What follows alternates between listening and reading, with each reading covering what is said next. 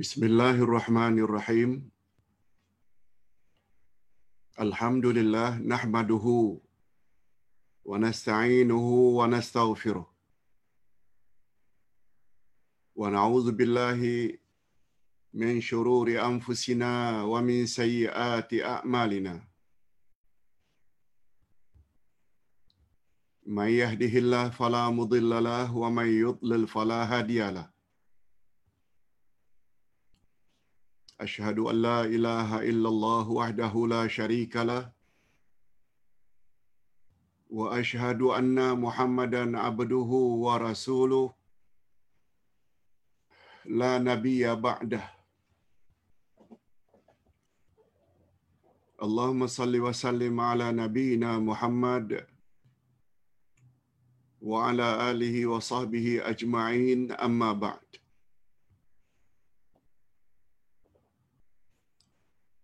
Hadirin dan hadirat rahimakumullah. Assalamualaikum warahmatullahi wabarakatuh.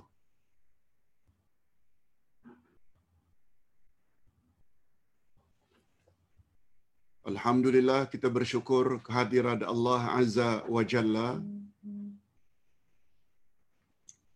Berkat taufiknya kita dapat meneruskan lagi majlis ilmu kita yang akan kita isi pagi ini dengan Al-Asma'ul Husna dan secara khusus kita akan memperkatakan tentang nama Allah At-Tayyib. At-Tayyib.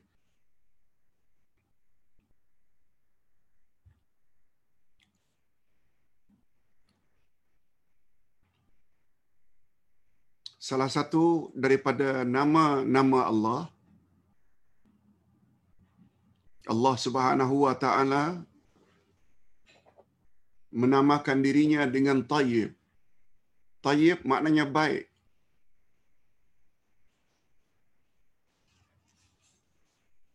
Tayyib maknanya baik.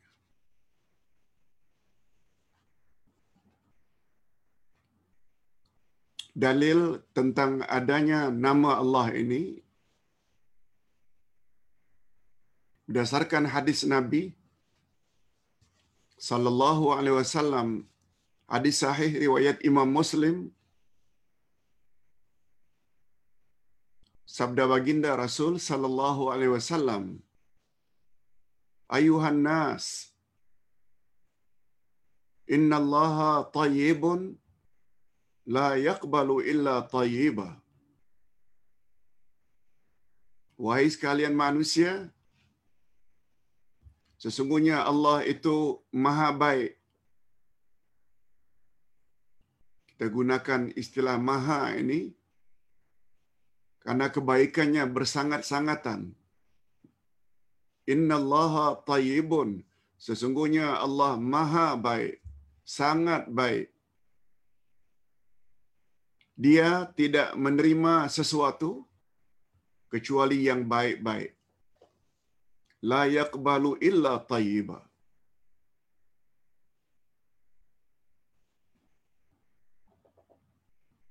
Setelah kita tahu ada dalil atau hujah bahawa salah satu nama Allah adalah Tayyib, kita berpindah pula kepada makna At-Tayyib. Supaya lebih sempurna, kita lihat makna bukan hanya dari sudut ia sebagai nama Allah tetapi taib. Sangat bagus bila kita faham dari sudut bahasa. Lugatan. Menurut etimologi apa itu makna taib? Nah dari situ kita akan dapat satu kesimpulan bahwa Allah memang sangat hebat. Coba perhatikan. At-tayyib yang artinya baik menurut bahasa khilaful khabith. Khilaful khabith. Khilaf itu maknanya lawan. Habis itu buruk atau jelek. At-tayyib maknanya baik, lawannya adalah buruk atau jelek. Khilaful khabith. Jadi sesuatu yang baik itu bukanlah sesuatu yang buruk, bukanlah sesuatu yang jelek. Lalu diperluas makna at-tayyib. Yang makna asalnya baik kepada maksud-maksud berikut. Ah, coba perhatikan. Kalau orang Arab menggunakan istilah ardun tayyibah, maknanya tanah yang subur. Sebab hanya tanah yang subur tumbuh tanam-tanaman dengan subur. Rihun tayyibah. Rih itu adalah angin yang berhembus lembut selalu juga disebut dengan angin. Spoi-spoi basah maknanya dia bertiup dengan lembut tidak kencang bukan ribut. Itu dipanggil dengan rihun tayyibah. Tu'matun tayyibah makanan yang halal sebabnya dalam Al-Quranul Karim disebut dengan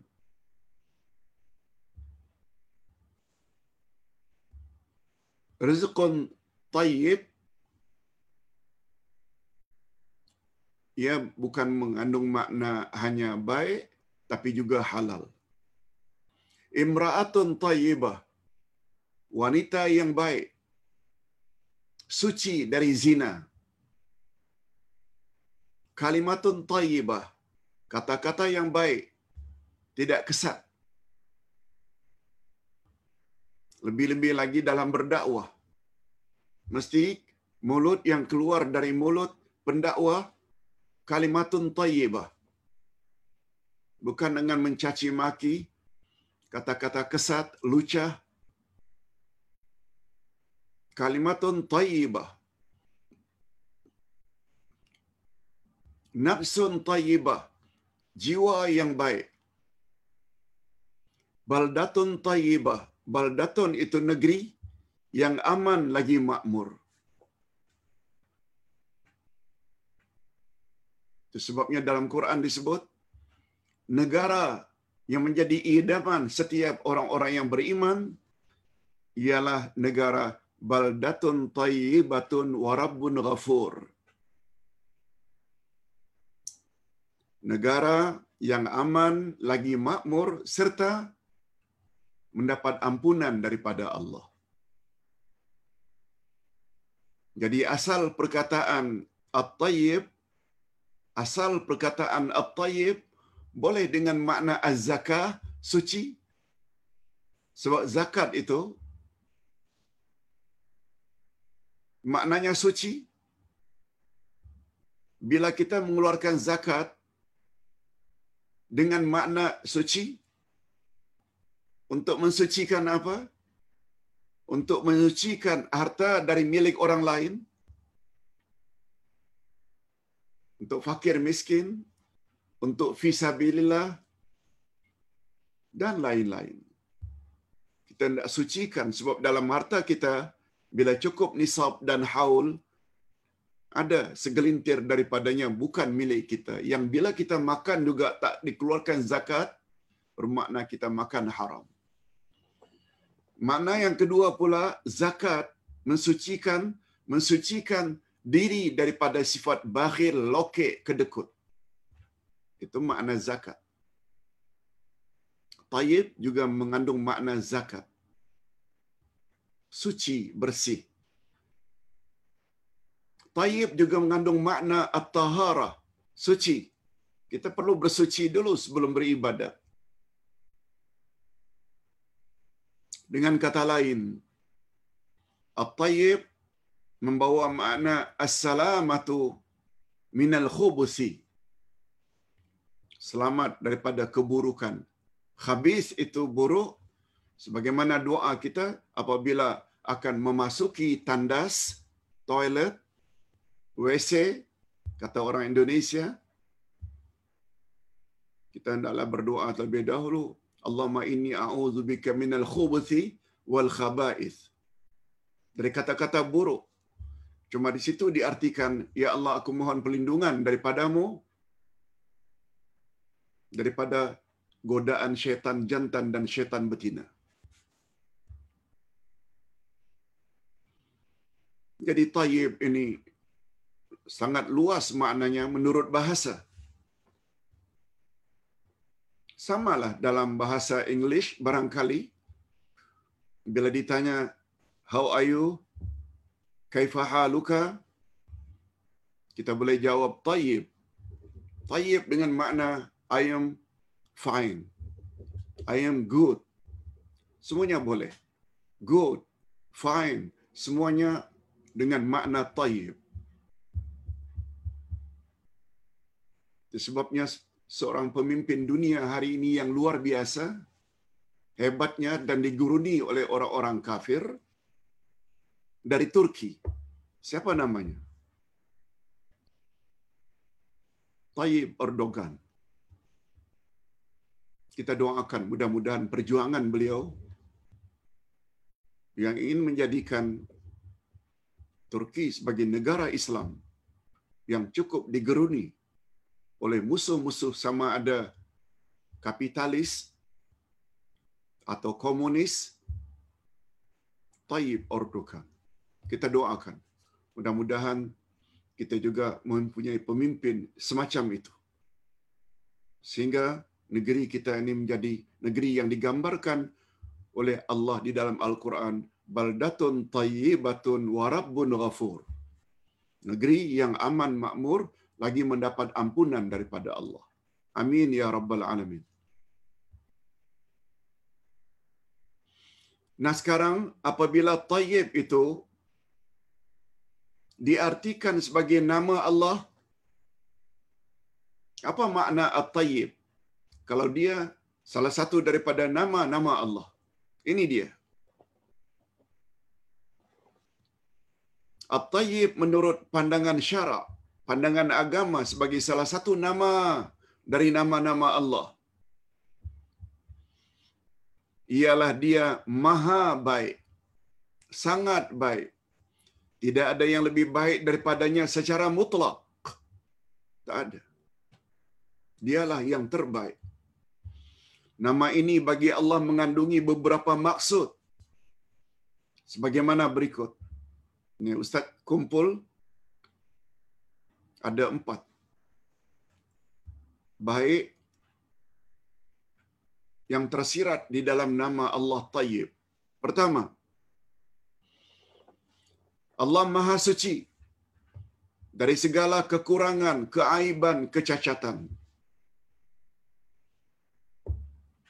Itu sebabnya kedudukan bertasbih Subhanallah. Maha suci Allah sangat tinggi derjatnya di sisi Allah. Masih ingat barangkali sabda Nabi dalam hadis sahih riwayat Imam Bukhari, Imam Muslim.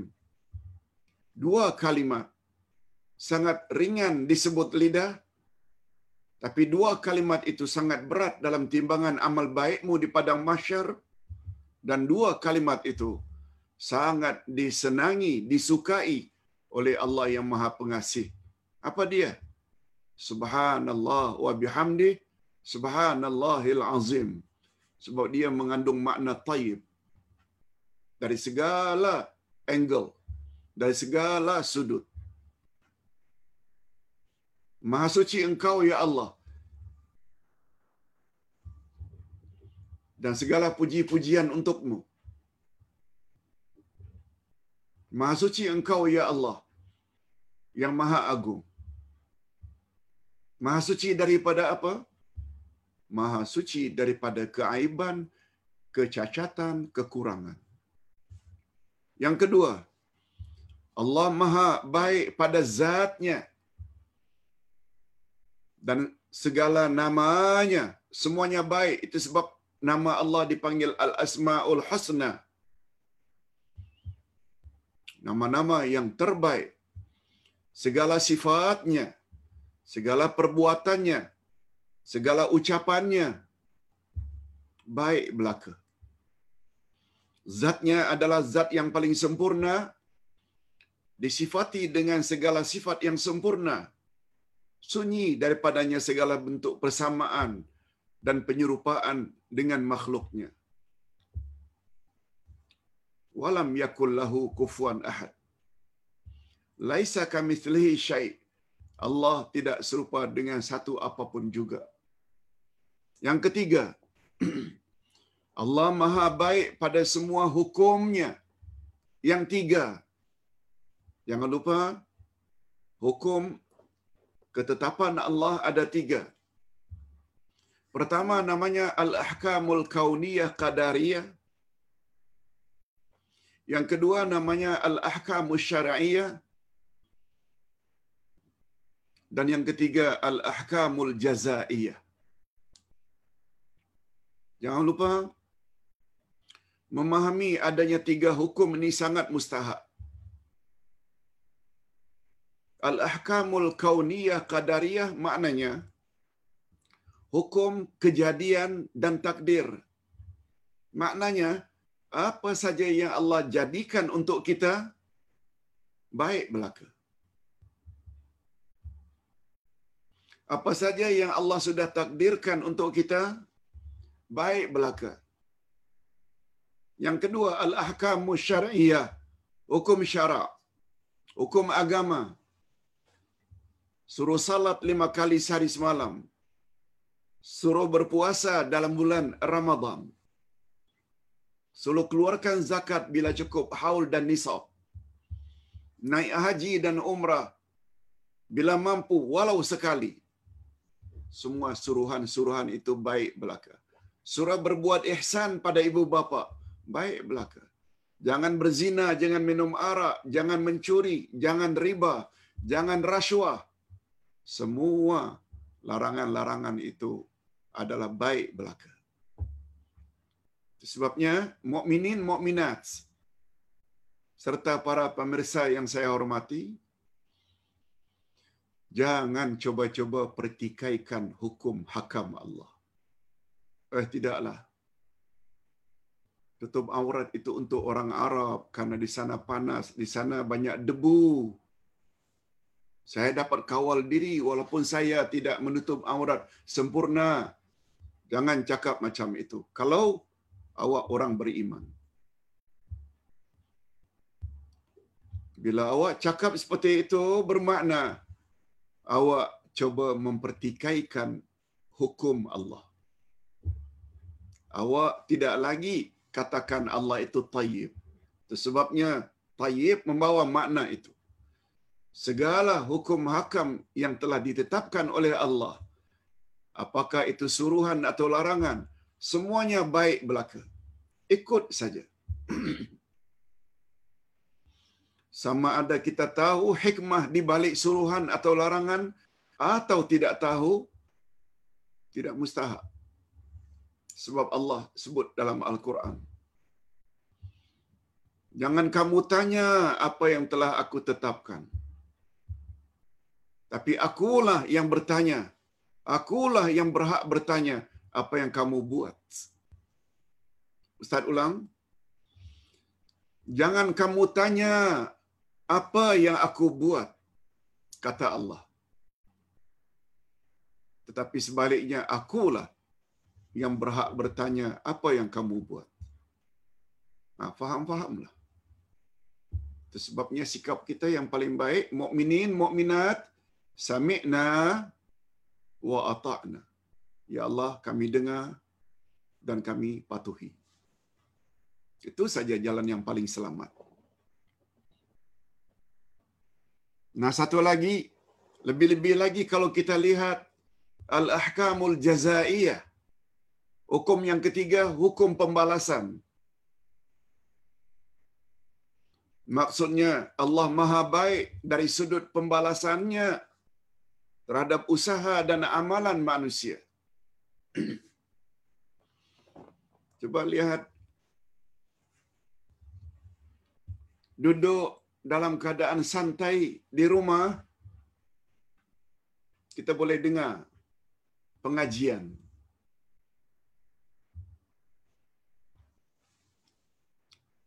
Menyampaikan ajaran Allah dengan santai,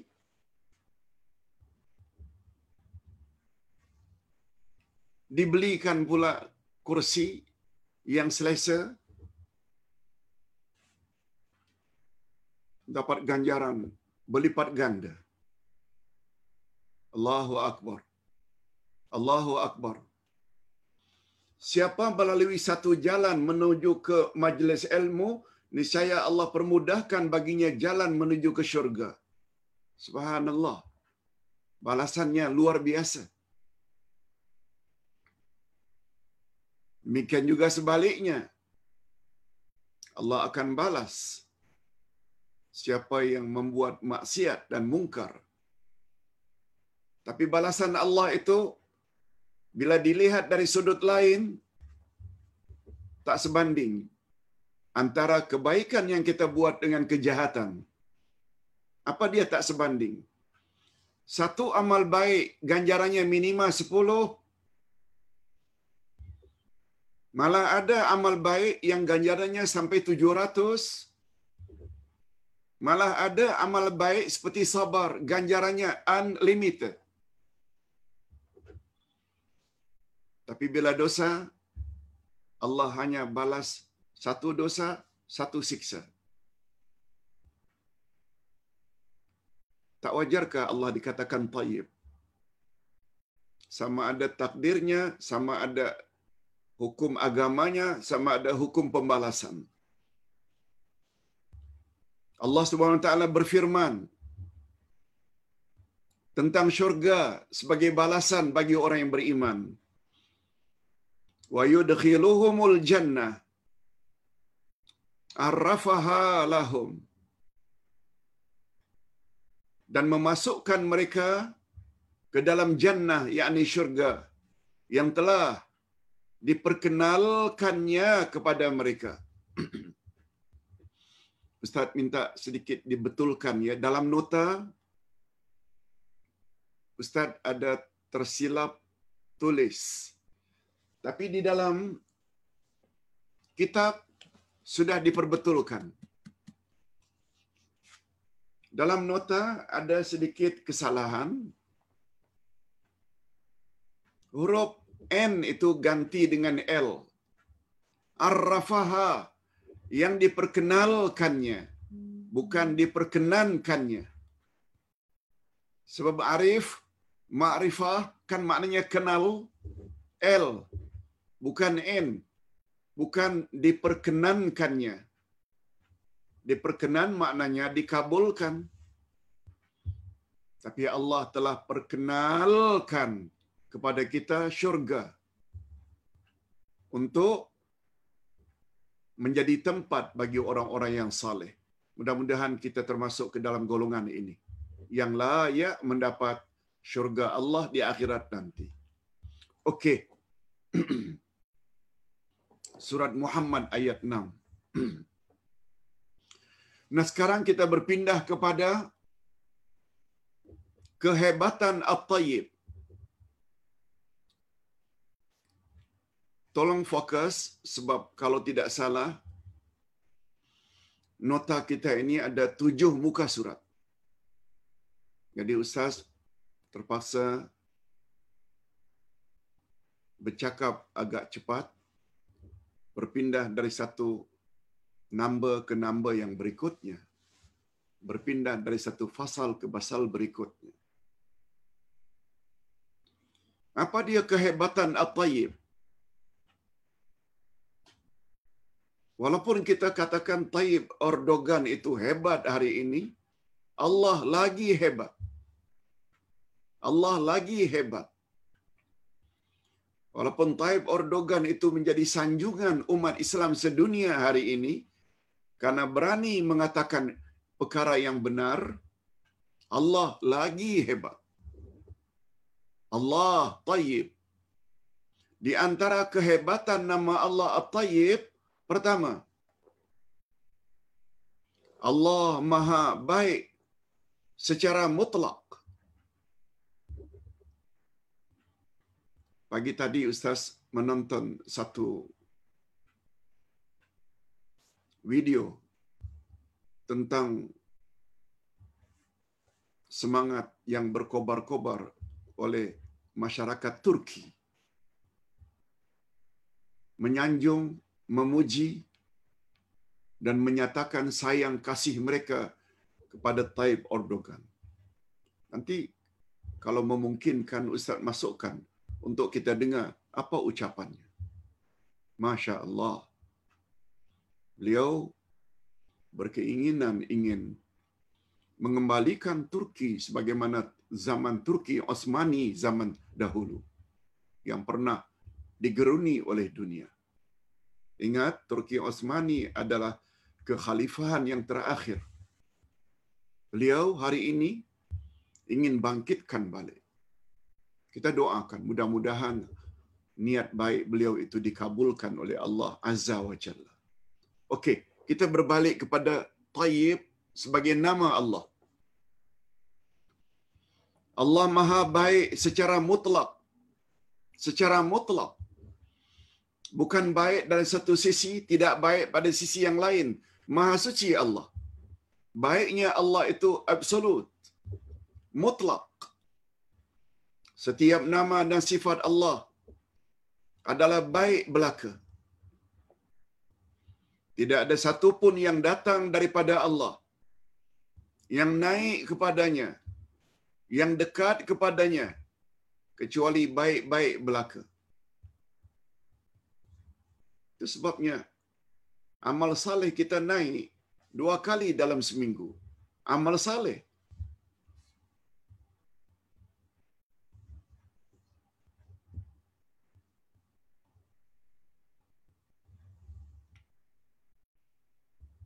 Para malaikat sangat dekat dengan Allah. Mengapa mereka dekat? Karena malaikatnya semuanya baik-baik belaka. Yes, itu maksudnya. Allah mengaitkan hambanya yang baik-baik dengan namanya At-Tayyib. Allah mengaitkan hambanya yang baik-baik dengan namanya At-Tayyib. Dan mereka disifatinya dengan sifat-sifatnya. Allah sifati makhluk tersebut dengan sifatnya. Di antara firman Allah yang menyebut hal ini apa kata Allah? A'udzubillahi minasyaitonir rajim. Wat-tayyibatu lit-tayyibin. Wat-tayyibuna lit-tayyibat.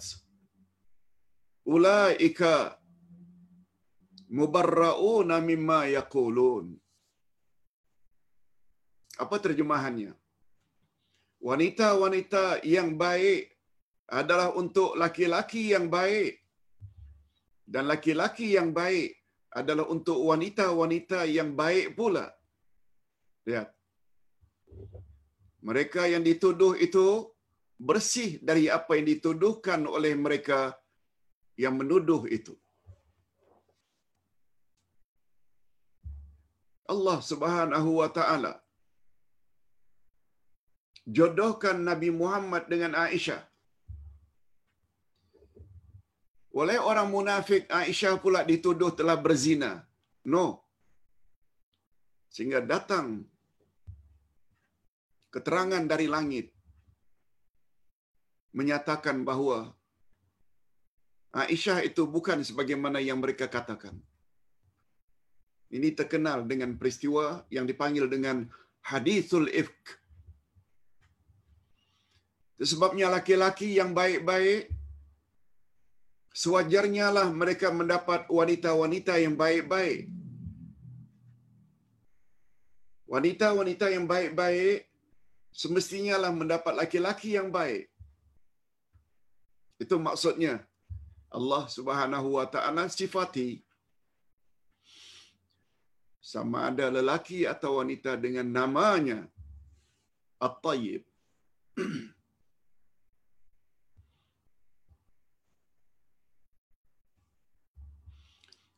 Yang ketiga, bau mulut.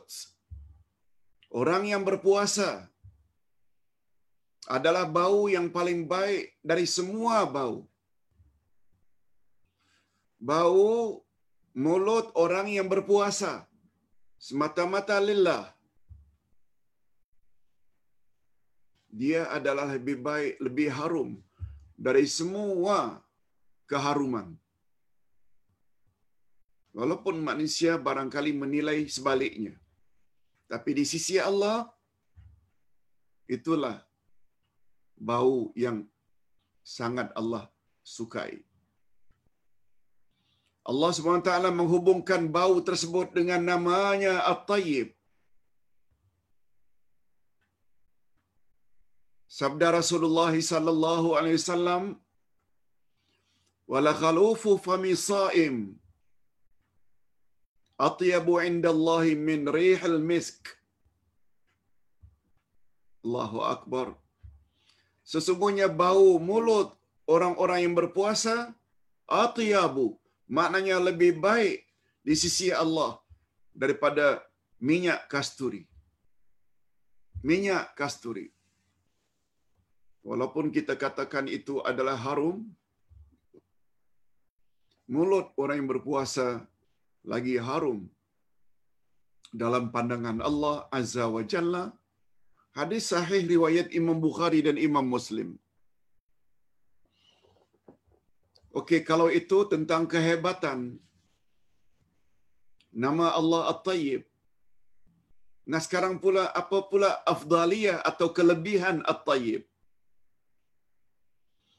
Selain At-Tayyib adalah salah satu nama Allah yang artinya Allah Maha Baik, Maha Suci dari segala kecacatan dan kekurangan.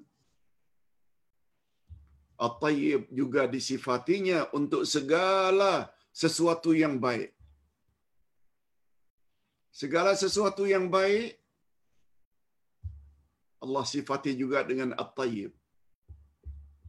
Sesuatu yang baik sangat luas.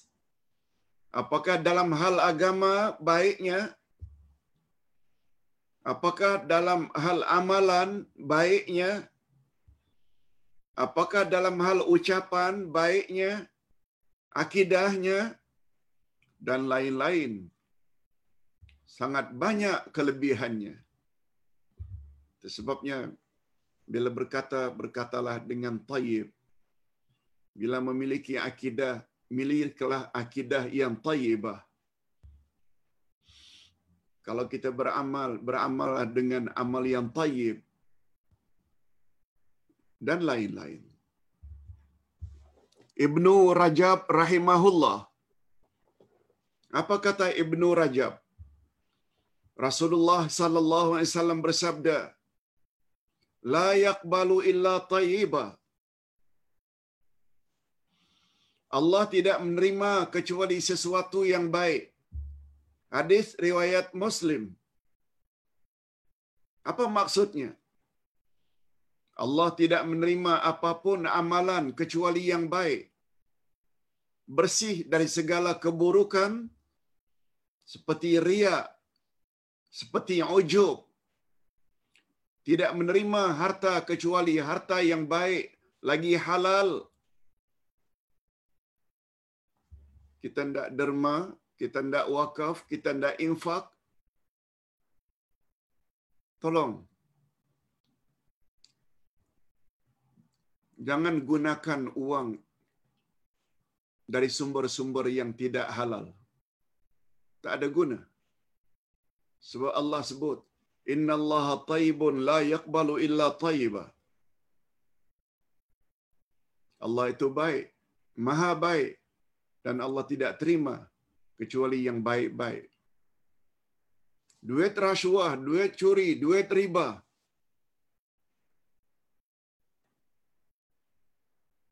Itu semua dari sumber yang tidak baik. Kalau ingin mengharapkan reda Allah, diterima oleh Allah, pastikan ia dari duit-duit yang baik-baik. Cuma ada yang tanya, macam mana Ustaz bila saya ragu sumber pendapatan saya? atau sesuatu yang konform ada unsur haram. Apakah yang patut saya buat? Apakah saya bakar saja? Apakah saya bakar saja? Jangan.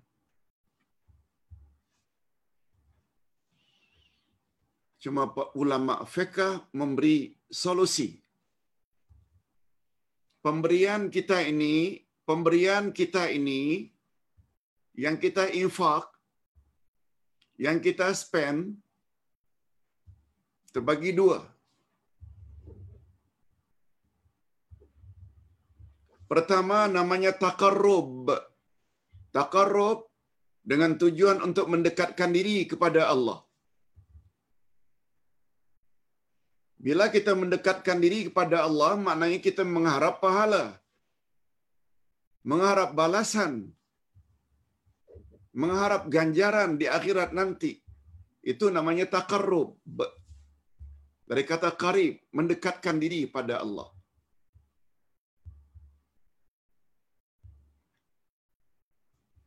Tetapi andai kata sesuatu yang kita miliki ini, sesuatu yang tidak baik, atau sesuatu yang diragukan, kita serahkan juga kepada pihak lain, tak kiralah pihak mana, menyerahkan itu dipanggil takhallus. Takhallus. Takhallus maknanya nak melepaskan saja tanpa mengharapkan ganjaran dari sisi Allah. Dikoyak tak boleh, dibakar tak boleh. Kita serahkan saja pada mana-mana pihak sekedar takhallus. Jangan gunakan harta untuk diri. Jangankan untuk makan minum, makanan saraan keluarga, jangan. Beli tayar kereta pun jangan. Sebab itu untuk kepentingan diri. Untuk beli minyak petrol kereta sendiri pun tak boleh. Itu namanya takhallus. Kita keluarkan sesuatu, ada dua motif. Bila motif ingin mendapat ganjaran pahala dari sisi Allah, namanya takarrub. Dan takarrub itu, pastikan harta dari sumber yang halal. Tapi apabila kita ada duit bunga, interest, nak ditinggalkan di bank konvensional, jangan. Itu bermakna kita menolong mereka. Kita ambil. Dibakar, jangan.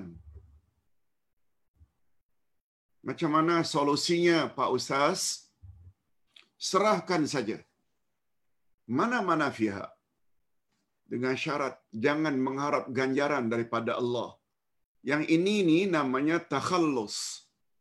Untuk melepaskan saja. Wallahu a'lam. Gitu pandangan ulama fiqh. Hadirin dan hadirat rahimakumullah.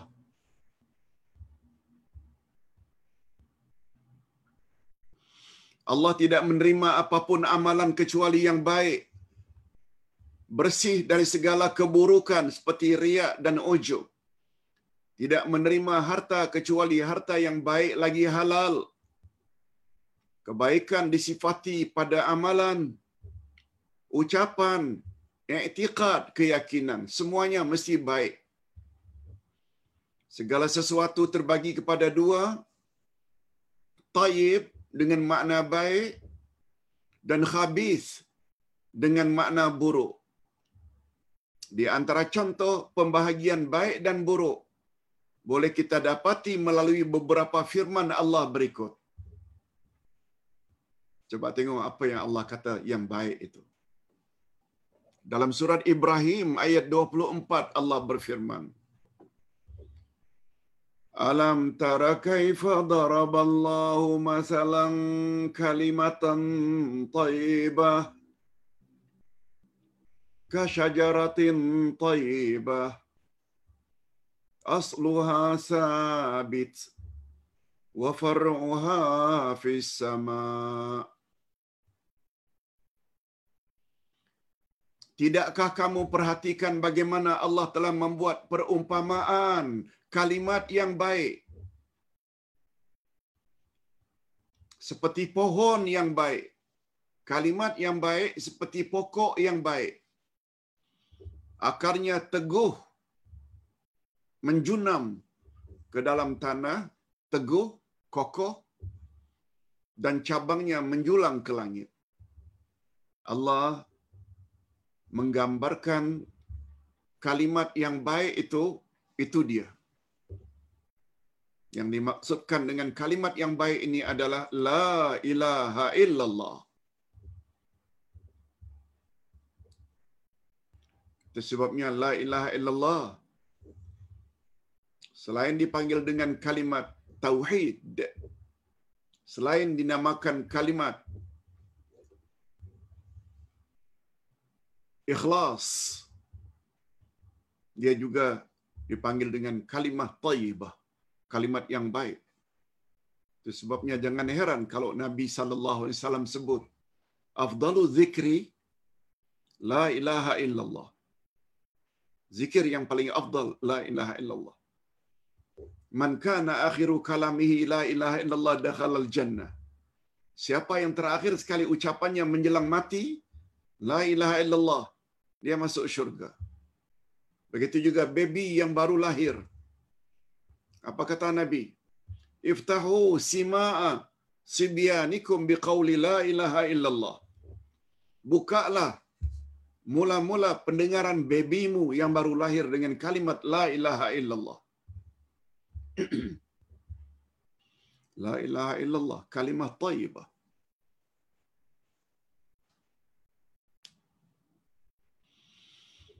Termasuk dalam kalimat taibah ialah kalimat tauhid. Ini dia. Kalimat tauhid. Kalimat taibah banyak. Cuma yang paling utama adalah la ilaha illallah. Segala ucapan yang menyeru kepada kebajikan dan mencegah daripada kemungkaran serta perbuatan yang baik. Seperti apa yang Ustaz sudah sampaikan ini tentang nama Allah Al-Asma'ul Husna tentang tafsir Al-Quran tentang ilmu akidah Ustaz yakin semua ini adalah termasuk ke dalam kategori klasifikasi kalimah taibah. Jangan bimbang. Jangan ragu selagi perkataan yang mula keluar dari mulut pendakwa berpaksi referensinya rujukannya kalamullah dan kalamur rasul insyaallah semuanya tayyibah Allah Subhanahu wa taala pula membuat perumpamaan sebaliknya. Wa masalu kalimatin khabitha ka syajaratin khabithah ujtussat min fawqil ardi ma laha min qarar. Surat Ibrahim ayat 26.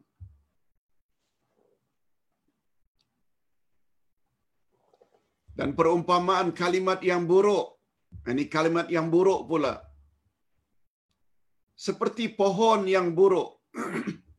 Seperti pokok yang buruk yang telah dicabut dengan akar-akarnya dari permukaan bumi. Dicabut. Tidak dapat tetap. Tidak dapat tegak sedikit pun. Karena dah dicabut. Walaupun diletak, dia akan tumbang. Begitu Allah Subhanahu wa taala sifati antara kalimatun tayyibatun dengan kalimatun khabithatun termasuk dalam kalimat yang buruk ialah kalimat kufur, kalimat syirik, segala perkataan yang tidak benar dan perbuatan yang tidak baik. Semuanya itu adalah buruk belaka.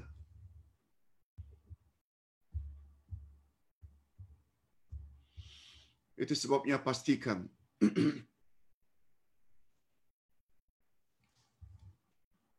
bila bercakap, bercakaplah yang baik-baik saja. Rasulullah sallallahu alaihi wasallam bersabda, "Man kana yu'minu billahi wal yawmil akhir falyaqul khairan aw liyasmut." Siapa yang benar-benar mantap imannya terhadap Allah dan hari akhirat, hendaklah dia berkata benar, berkata baik, atau diam saja. Kalau tidak mampu bercakap baik, better diam saja. Jangan cakap. Yang kita cakap hendaklah yang baik-baik saja. Falyaqul khairan. Khairan ini juga termasuk salah satu makna tayyib. Khair itu baik juga. Imam Ibnu Al-Qayyim rahimahullah berkata, bacaan musalli iaitu orang yang sedang salat ketika membaca tasyahud at-tahiyatul mubarakatus salawatut tayyibatu lillah. Ada perkataan at-tayyibat. Artinya segala penghormatan at-tahiyat segala keberkatan al-mubarakat. Segala kesejahteraan dan keselamatan as-salawat at-tayyibat segala kebaikan hanya milik Allah. Segala yang baik semuanya milik Allah. Oleh sebab itu Allah Subhanahu wa taala jangan sekali-kali dihubung kaitkan dengan cacat, aib, keburukan. Sekali-kali tidak. Ungkapan at-tayyibat di dalam tasyahud ini fahiya sifatul mausufil mahzuf maknanya ia adalah sifat dari sesuatu yang tersembunyi. Ia adalah sifat dari sesuatu yang tersembunyi. Maksudnya ah, ini dia. Ini maksudnya. Ini tafsirannya. Ini syarahannya. Maksudnya segala yang baik-baik daripada ucapan, perbuatan, sifat dan nama-nama hanya milik Allah yang Maha Esa. Tidak ada duanya. hanya milik Allah. Itu sebabnya mengapa kita bagi tauhid kepada tiga. Ada tauhid rububiyah. Ada tauhid asma wa sifat. Ada tauhid uluhiyah. Semuanya dengan membawa makna dari segala angle Allah itu tauhid belaka. Maknanya satu-satunya yang punya perbuatan itu. Itu dipanggil tauhid rububiyah. Satu-satunya yang punya nama dan sifat itu. Itu namanya tauhid asma wa sifat. Satu-satunya yang layak dan berhak untuk disembah. Tidak yang lain. Itu namanya tauhid uluhiyah atau tauhid ibadat. Orang yang tidak faham, ah, mereka kata, pembahagian itu bid'ah. Allahu Akbar. Bagi Ustaz yang punya komen macam itu, orang yang tak faham. Mereka coba tanya, di mana dalilnya dari Nabi sallallahu alaihi wasallam yang menyebut tauhid itu terbagi tiga? Memanglah tidak ada. Itu hanya inisiatif dari ulama akidah. Pembahagian itu ada inisiatif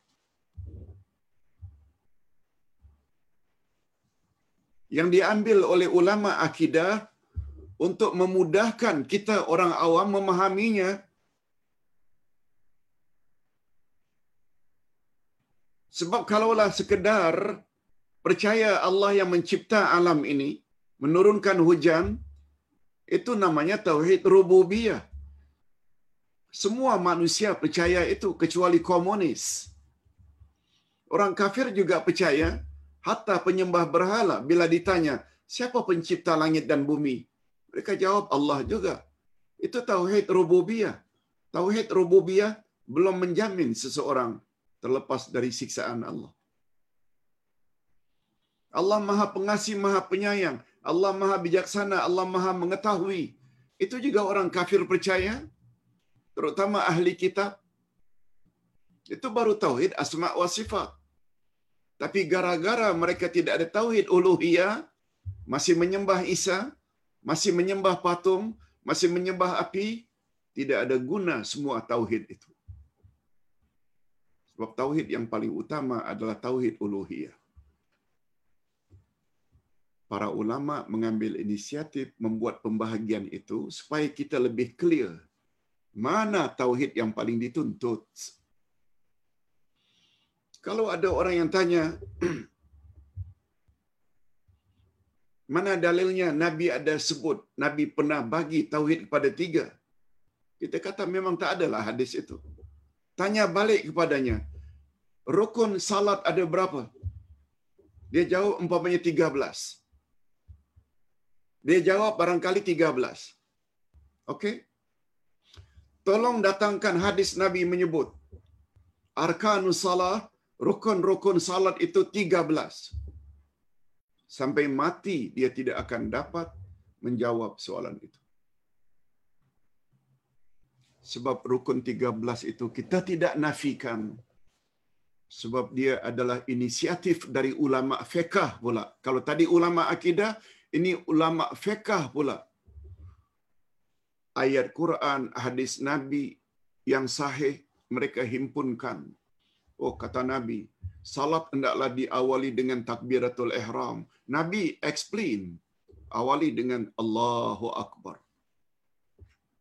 Satu, salat hendaklah qiyam berdiri tegak itu hadis yang lain lagi.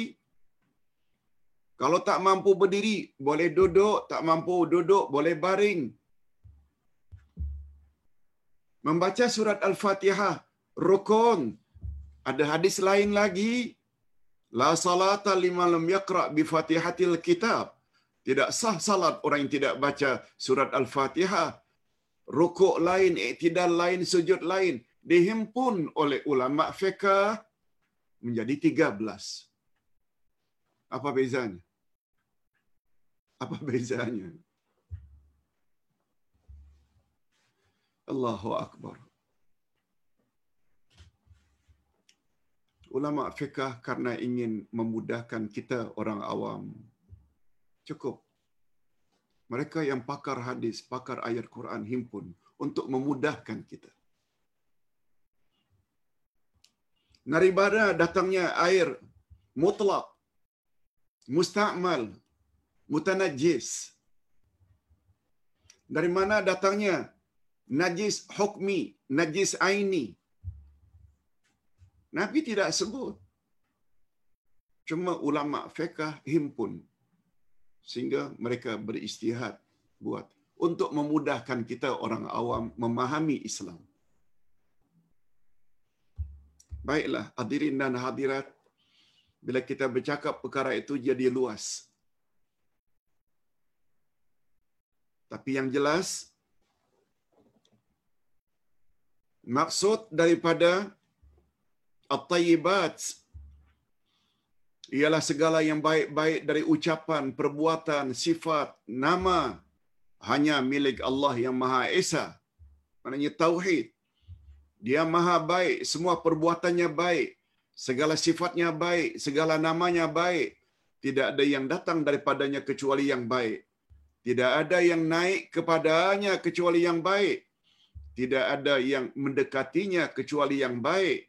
Macam Ustaz sebutkan tadi. Yang naik itu menemui Allah dua kali dalam seminggu hanya amal tayyib, amal yang baik. Amal yang buruk awal-awal lagi telah ditolak.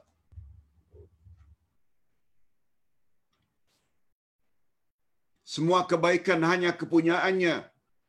Segala yang disandarkan kepadanya adalah baik.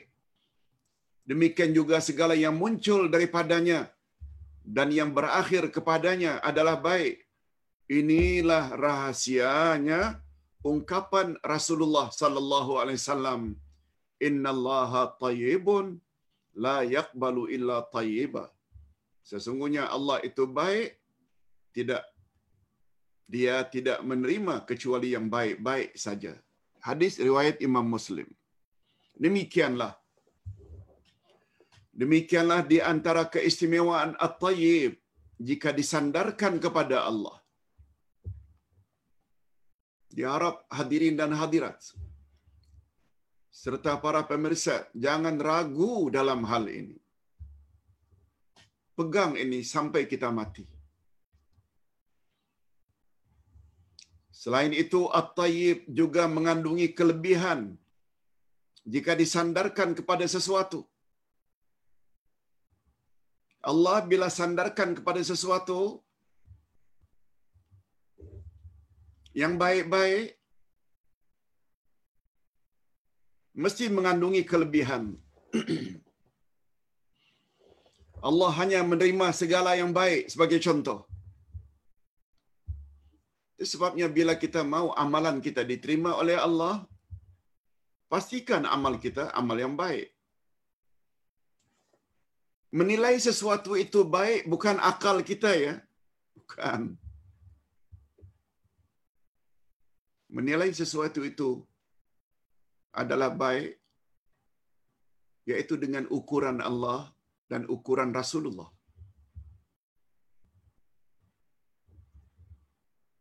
Allah Subhanahu wa taala tidak menerima apapun dari manusia. Apakah yang berkaitan dengan agama, akidah, ibadah, perilaku dan lain-lain kecuali yang baik belaka syarat utama sesuatu amalan diterima oleh Allah ada tiga. Pelakunya mesti Muslim. Alhamdulillah kita sudah Muslim. Tapi jangan lekas gembira, belum tentu amalan Muslim Allah terima. Dia mesti ikhlas, itu syarat yang kedua. Bila Muslim melakukan sesuatu bukan karena Allah, tapi menunjuk-nunjuk, tak akan diterima oleh Allah.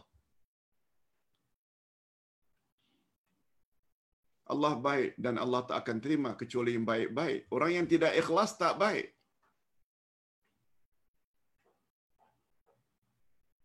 Oh dia muslim, muslimat, dia ikhlas pula lillah. Juga belum tentu diterima apabila amalan itu tidak ikut panduan Rasulullah sallallahu alaihi wasallam. Kita dah banyak bercakap tentang perkara ini. Allah Subhanahu wa taala berfirman, "Ilaihi yas'adul kalimut thayyib wal amalu salih yarfa'u." Kepadanya lah naik perkataan-perkataan yang baik dan amal yang saleh dinaikkannya. Amal saleh dinaikkannya. Amal yang baik diterimanya.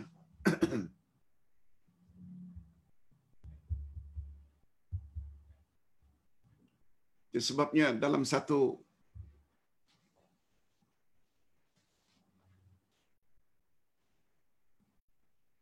kuliah online kita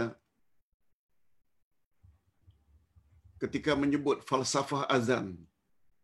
Mengapa hayya ala salah diikuti dengan hayya ala falah? Marilah kita salat, marilah kita menuju kejayaan, kemenangan. Mengapa? salat diiringi dengan kemenangan. Maknanya salat boleh membawa kepada kemenangan, keberuntungan. Tapi dengan syarat. Tiga syarat yang terletak di depan hayya ala salah. Allahu Akbar, Allahu Akbar. Asyhadu an la ilaha illallah wa asyhadu anna Muhammad Rasulullah. Maknanya salat itu mesti dilakukan oleh orang Islam. Allah Maha Besar, Allah Maha Besar memang itu maknanya. Tapi siapa yang sebenarnya membesarkan Allah? Hanya mukmin mukminat. Muslim muslimat. Ustaz tadi baru sebut tentang siapa mencipta langit bumi, dirinya. Orang kafir pun percaya itu adalah Allah. Allah pengasih maha penyayang. Orang kafir percaya itu asma wa sifat. rububiyah yang pertama, asma wa sifat. Tapi mereka tidak ada tauhid uluhiyah. Kita percaya Allah yang mencipta segala-galanya, Allah memiliki segala nama dan sifat yang baik-baik, lalu hanya dia yang kita sembah. Betul tak? Maknanya hanya kita yang membesarkan Allah dalam pengertian yang sebenar. Itu dia isyarat daripada syarat pertama, mesti Muslim yang melakukan salat. Muslim tersebut mesti ikhlas. Itu isyarat asyhadu an la ilaha illallah. Oh, Muslim ikhlas lillah belum tentu salatnya membawa kejayaan bila dia tidak ikut Muhammad Rasulullah. Ini rahasia di balik wa asyhadu anna Muhammadar Rasulullah. Cantik. Falsafah azan. Tiap hari kita dengar, lima kali sehari semalam berkumandang. Tapi tak faham-faham. Syirik masih buat. Bid'ah masih buat. Macam mana amal tak diterima? Itu sebabnya kata Imam Ibn Al-Qayyim menambah. Ah, kiaskanlah hayya alal hajj, hayya alal umrah, hayya alal zakat, hayya alal saum. Marilah kita haji, marilah umrah, marilah zakat, marilah puasa. Semuanya baru membawa hayya alal falah bila pelakunya muslim bila dia lakukan dengan ikhlas yakni tauhidnya tidak bercampur syirik walau syirik kecil ria dan dia mesti ikut cara Nabi Muhammad sallallahu alaihi wasallam Ustaz yakin azan itu masuk tak ke dalam kalimat tayyibah masuk tak confirm masuk. Itu sebabnya azan dipanggil juga dengan anida. Anida maknanya panggilan. Maksudnya azan itu adalah panggilan ilahi. Allah yang panggil. Yang kedua, kelebihan kalimah taibah. Hanya taibun yang layak masuk syurga. Maknanya orang-orang yang baik-baik saja yang layak masuk syurga. Allah Subhanahu taala mensifati mukminin dengan at-tayyibin. Selagi manusia istiqamah dengan sifat at-tayyib di dunia dari sudut akidah, amalan dan ucapan, niscaya dia akan mendapat kemuliaan daripada Allah dengan memasukkannya ke dalam syurga yang tidak seorang pun yang layak memasukinya kecuali at-tayyibun. Tak perlulah nama kita ini Tayyib. Tak perlu. Macam nama yang paling baik Abdullah. Tak perlulah semua kita ini semuanya nama Abdullah. Boleh berbagai-bagai.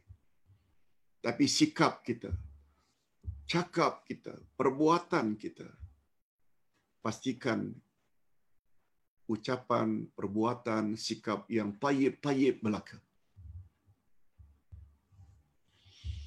Mudah-mudahan kita sebagai suami memiliki isteri yang tayyibah,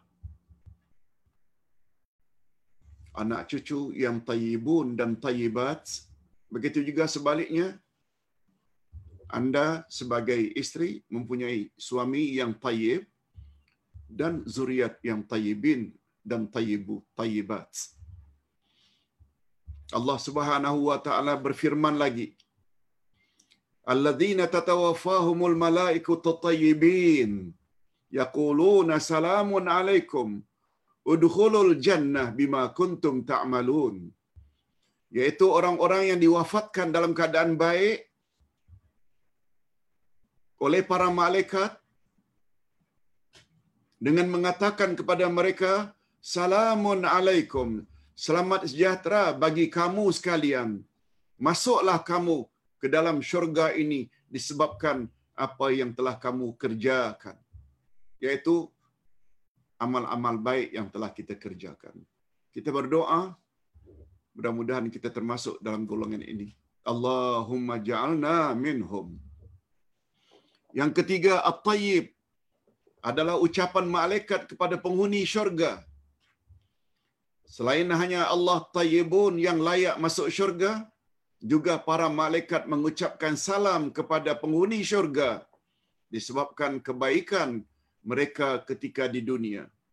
Malahan ketika nyawa mereka dicabut, malaikat akan memanggil dengan panggilan At-Tayyibah. Wa qala lahum khazanatuha salamun alaikum tibtum fadkhuluha khalidin. Dan berkatalah kepada mereka penjaga-penjaganya, yaitu penjaga syurga, kesejahteraan dilimpahkan ke atasmu, berbahagialah kamu, maka masuklah syurga ini sedang kamu kekal di dalamnya. Allahumma ja'alna minhum. Di dalamnya ada kata-kata tibtum. Tibtum maknanya kamu orang yang baik-baik masuk ke dalam syurga. Malahan ketika nyawa mukminin dicabut, lalu malaikat memanggilnya dengan panggilan wahai jiwa yang baik. Ini sebagaimana sabda Nabi sallallahu alaihi wasallam. Apa kata Nabi? Ukhruji ayyatuhan nafsul tayyibah. Kanat fil jasadit tayyib. Keluarlah wahai jiwa yang baik yang terdapat pada jasad yang baik. Diriwayatkan oleh Imam Ibnu Majah dan derjat hadis ini sahih. Banyak lagi bila kita nak bercakap tentang keistimewaan bila sesuatu itu di sifati oleh Allah dengan tayyib. Yang keempat, Allah menghalalkan at-tayyibat bagi mukminin dan mengharamkan ke atas mereka al-khabithat. Ini boleh kita lihat di dalam firman Allah.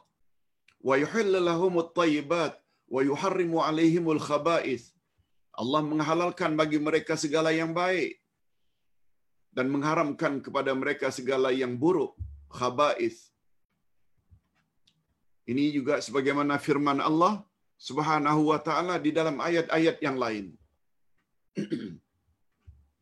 ya ayyuhalladzina amanu kulu min thayyibati ma razaqnakum washkuru lillah in kuntum iyyahu ta'budun.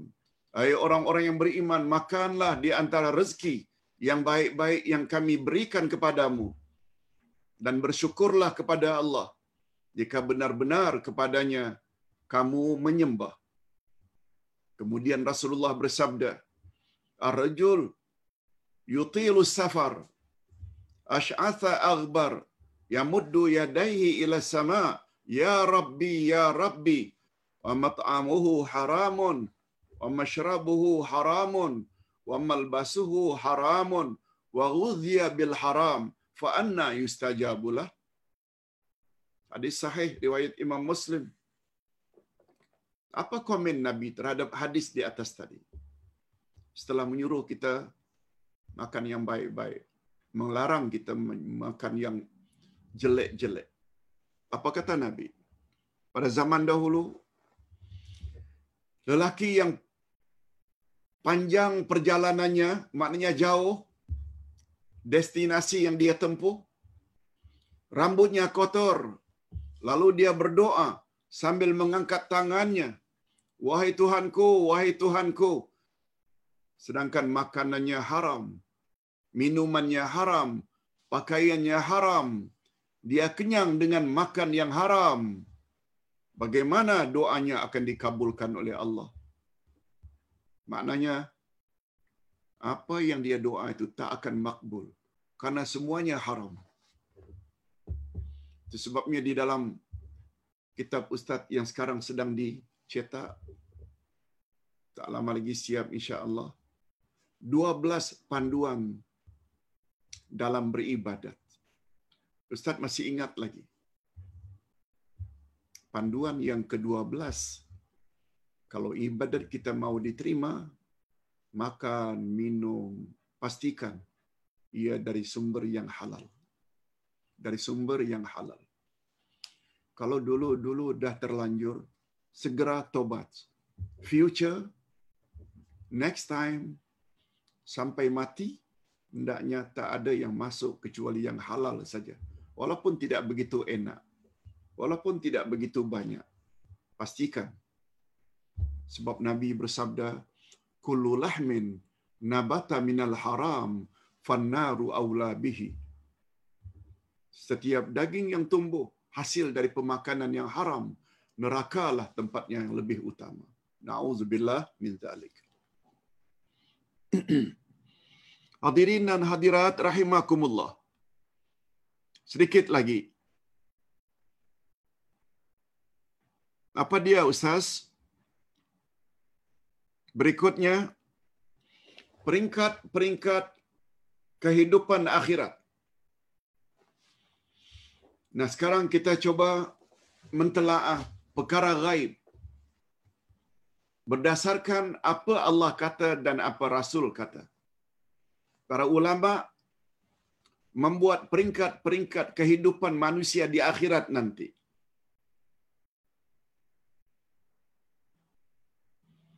Kehidupan di akhirat ada tiga peringkat.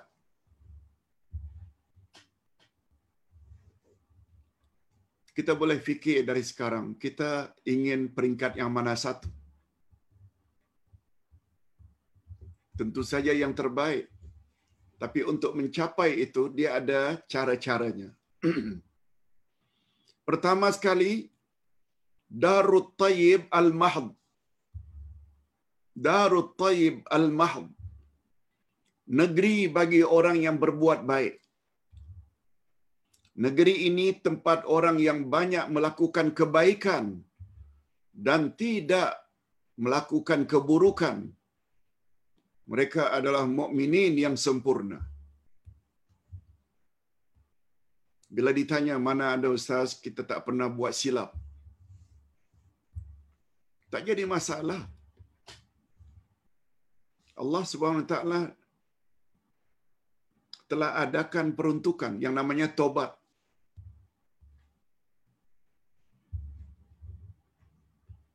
Sabda Nabi, orang yang tobat seperti orang yang tidak ada dosa sama sekali. Selesai masalah. Cuma masalahnya, salahnya kita ni tak mau tobat-tobat. Hadis yang lain, tangan Allah terbuka lebar pada waktu malam terhadap pelaku-pelaku dosa yang dilakukannya waktu siang. Tangan Allah terbuka lebar pada waktu siang terhadap pelaku-pelaku dosa yang dia lakukan pada waktu malam. Mengapa tak tobat? Siapa yang perlu dipersalahkan? Allah ke? Allah dah offer. Mula sekarang, tobat. Kita selalu ingatkan, tobat hendaklah didahulukan dari ibadat. Lihat ayat 111. Maaf, 112 dari surat At-Taubah. At-taibun al-abidun. Tobat disebut dulu baru ibadat.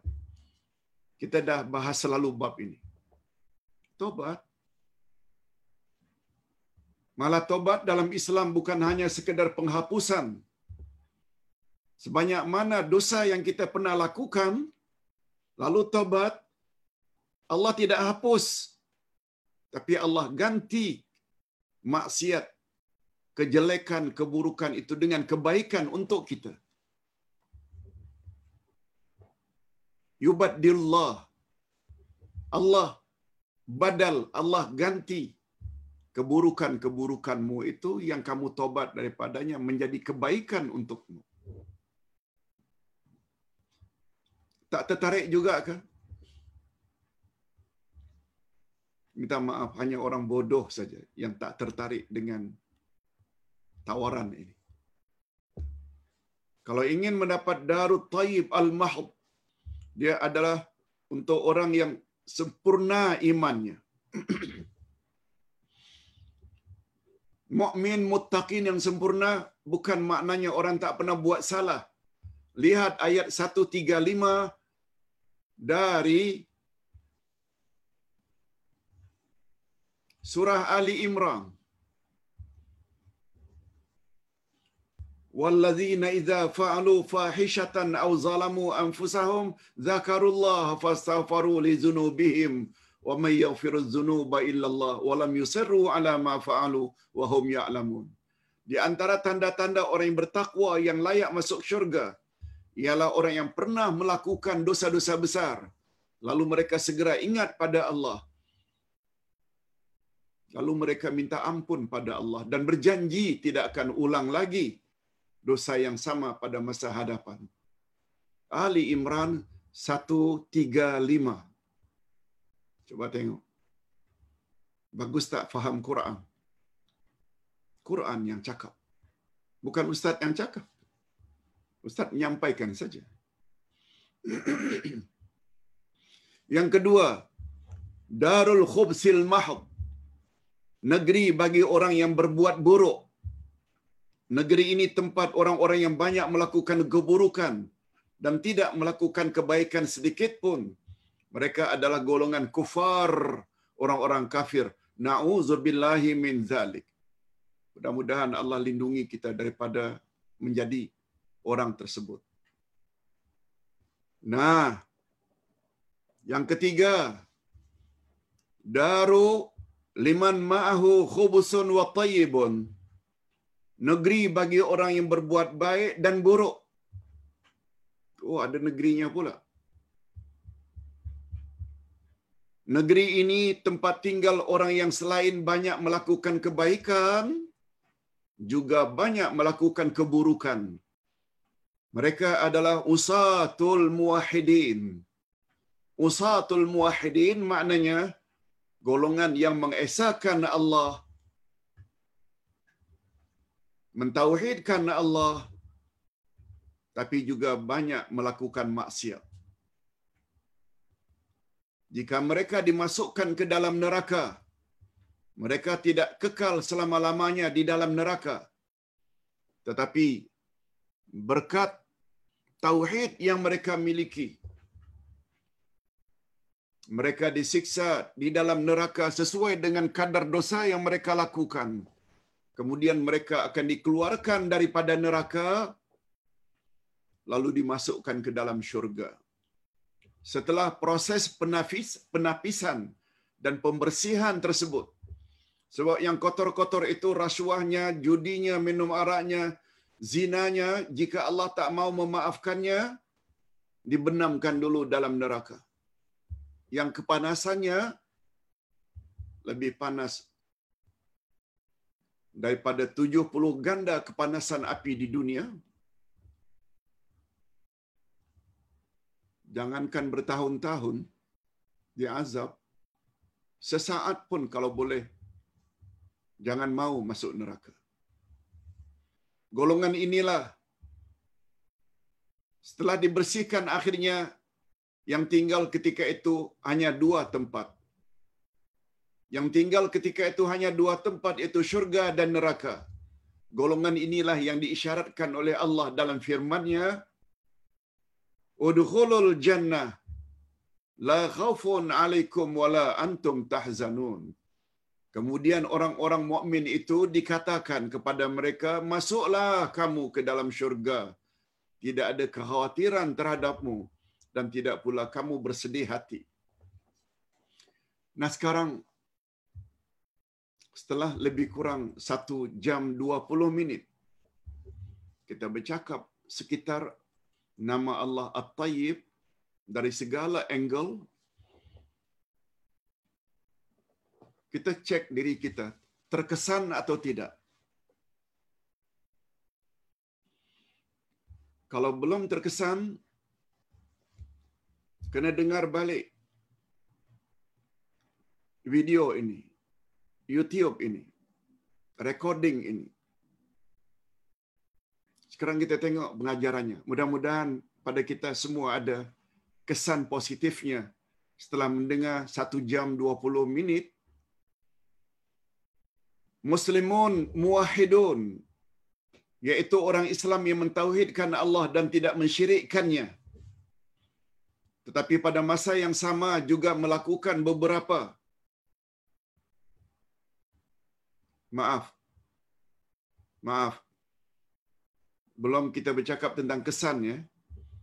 Kita bercakap tentang pengajaran daripada tiga jenis tempat di akhirat nanti. Pengajarannya apa?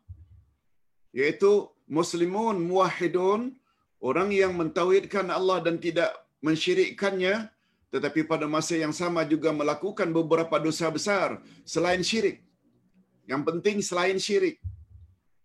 Mereka akan dimasukkan juga kelak ke dalam syurga walaupun tauhid mereka itu sebesar zarah.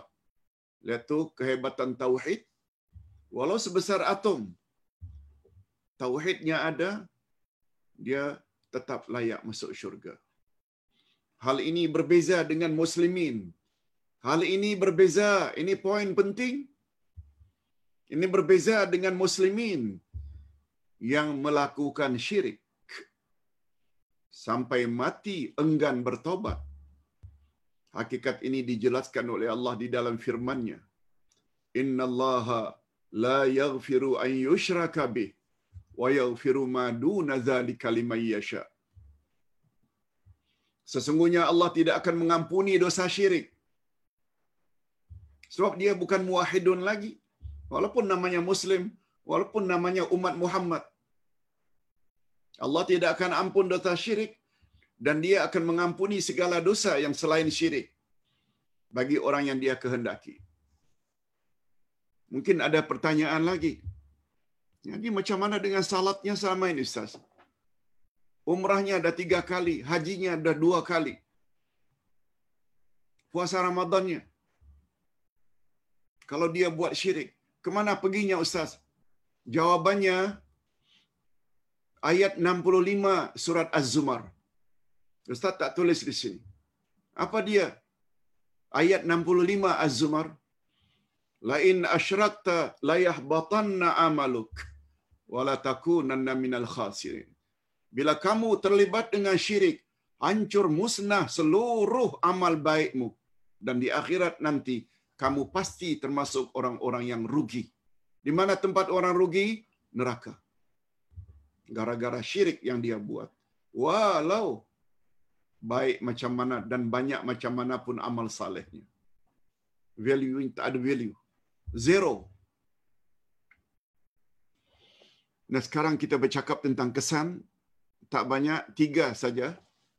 Di antara kesan pada orang yang beriman pada nama Allah At-Tayyib. Yang pertama, dia akan membersihkan dirinya dari segala bentuk dosa dan maksiat. Macam mana cara nak membersihkan dari dirinya dosa dan maksiat? Caranya tobat. Diikuti dengan amal-amal baik. Tapi sebaliknya, tidak akan maaf pertama dia akan membersihkan dirinya dari segala bentuk dosa dan maksiat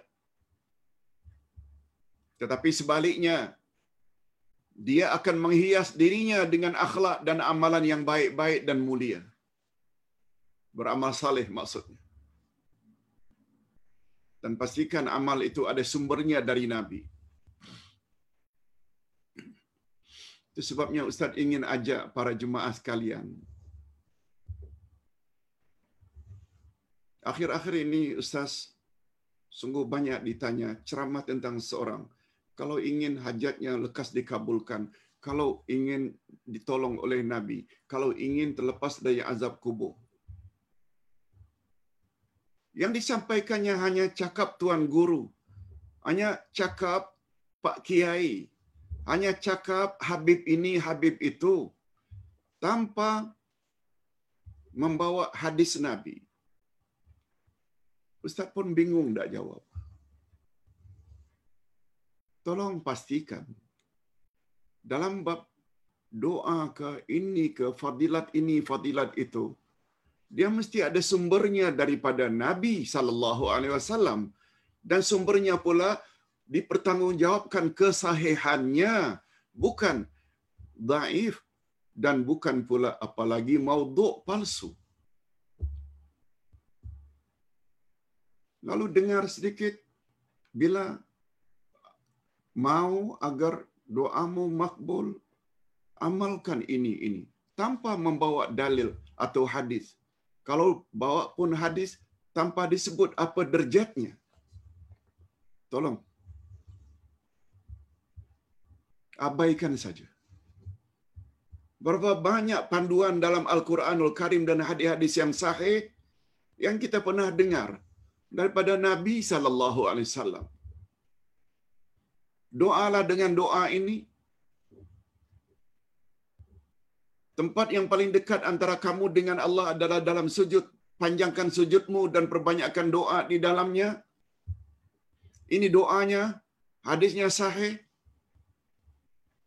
Sebelum salam, berdoalah sesuka hatimu. Kata Imam Syafi'i, doalah setelah tahiyat akhir. Apa yang kita ingin doakan? Dan doa yang paling baik adalah doa dalam salat. Doa dalam salat yang paling baik yang disebutkan oleh Nabi dalam sujud dan before salam. Tak cukupkah itu? Tak perlu kita tanya hal-hal semacam itu. Kadang-kadang ustaz terpaksa tidak jawab. Tak cukup masa. Tak buat nota lagi, tak ini lagi ini, nak menjawab yang remeh-remeh macam itu. Tak perlu ditanya, tolong. Hadirin dan hadirat rahimakumullah.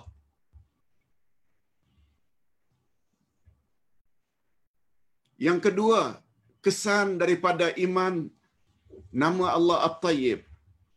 Dia akan makan dan minum serta memakai pakaian dan tempat tinggal segala-galanya dari sumber yang baik dan halal. Baik dan halal. Andai kata di sana sini kita peroleh dari sumber yang kurang baik. Minta ampun pada Allah. Itu yang kita termampu. Itu yang kita termampu. Minta ampun pada Allah. Kalau dosa kita ada kaitan dengan manusia lain, minta maaf kepadanya selagi dia masih hidup. Kalau dia dah meninggal dunia, doakan pada Allah untuk kebaikannya. Kalau hutang kita kepadanya, dia sudah meninggal dunia, cari ahli warisnya. Bila ahli waris pun tak dapat dikesan, bersedekahlah jumlah tersebut kepada tempat yang baik-baik dan niatkan pahala untuk orang berkenaan. Allahu Akbar. Semua ada solusi. Yang ketiga, yang terakhir, dia akan berusaha bersungguh-sungguh agar segala amalannya dan zikirnya agar baik-baik belaka, agar naik kepada Allah. Dia sungguh yakin bahawa hanya ucapan dan amal yang baik saja yang naik kepada Allah dan diterima oleh Allah. Sebab Allah Subhanahu wa taala berfirman dalam surat Fatir ayat 10, "Ilaihi yas udul kalimut tayyib wal amalus salih yarfa'u."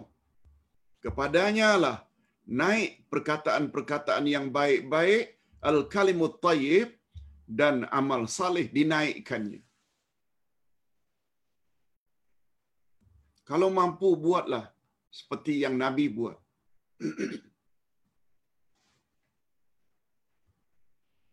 Apa Nabi buat?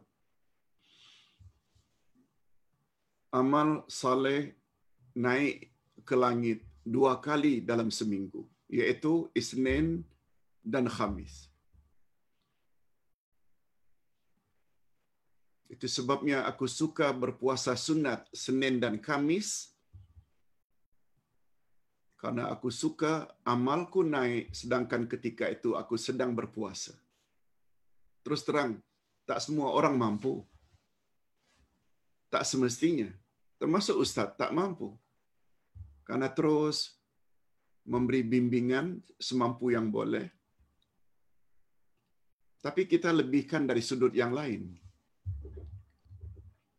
Manusia ada yang boleh buat kebaikan itu, manusia lain pula boleh buat kebaikan itu.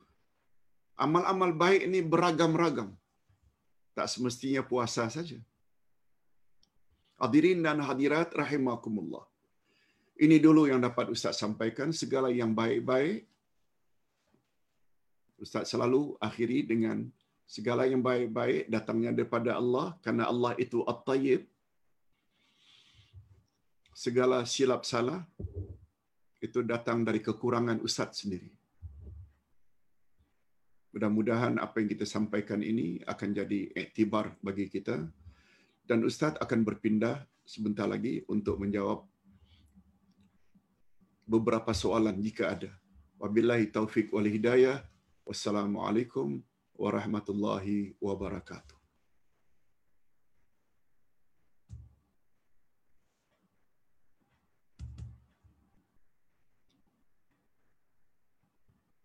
Okey. Di sini ada satu pertanyaan yaitu daripada Jamaiyah Hanif. Dr. Jamaiyah kalau tak salah. Assalamualaikum Ustaz. Izin untuk bertanya Pak Ustaz. Tadi Ustaz ada kata pendengar perdengarkanlah kalimat La ilaha illallah kepada baby yang baru lahir. Apakah ini bermaksud amalan azan dan iqamah pada telinga baby baru lahir. Betul ke Pak Ustaz? Yes. Ustaz cenderung pada pendapat itu. Sebagaimana yang dikatakan oleh Imam Ibn Qayyim di dalam kitabnya Tuhfatul Maulud. Tuhfatul Maulud. Kata beliau, ketika menjelaskan salah satu daripada tujuh perkara yang bagus kita lakukan ketika baby baru lahir. Satu di antara tujuh itu adalah azan dan qamat. Kalau Ustaz boleh sebut di sini, karena pertanyaan baru hanya satu. Yang tujuh itu, tabshir. Tabshir maknanya sampaikan berita gembira. Sama ada kita yang dapat anak ke, cucu ke, atau orang yang mendengar kita dapat anak cucu, ucap selamat doakan mudah-mudahan cucunya atau anaknya itu menjadi anak yang saleh dan salihah.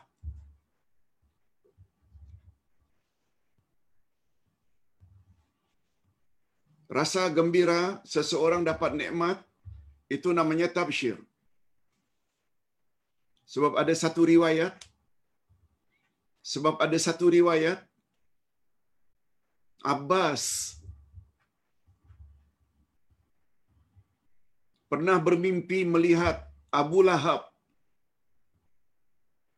Saudaranya Abbas, Abu Lahab, Abu Talib. Betul tak itu semuanya adalah uncle Rasul? Sebab mereka adik-beradik Abdullah bapaknya Nabi. Rupanya Abu Lahab mati dulu. Abbas sempat bermimpi dan bertanya Abu Lahab, bagaimana keadaanmu? Lalu diriwayatkan Abu Lahab berjawab, setiap hari aku disiksa, kecuali setiap hari Isnin.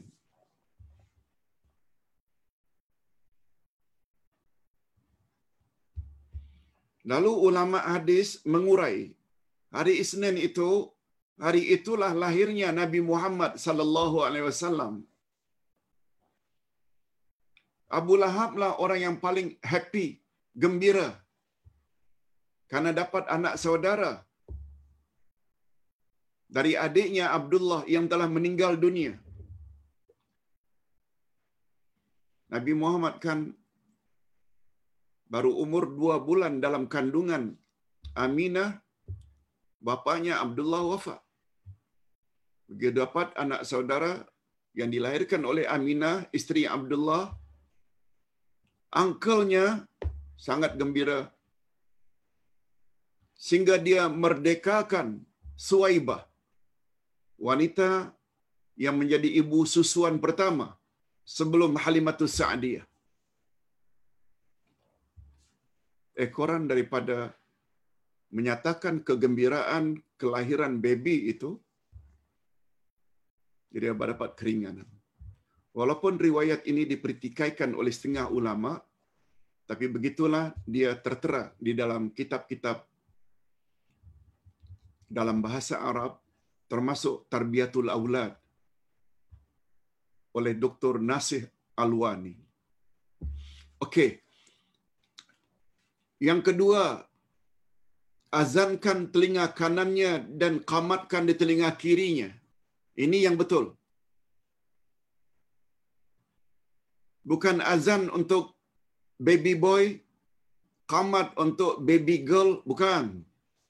Telinga kanan, apakah itu telinga kanan baby boy atau baby girl, kanan, kirinya kamat. Diperdengarkan. Ini yang dimaksudkan dengan kalimat la ilaha illallah. Iftahu sima asibianikum biqauli la ilaha illallah.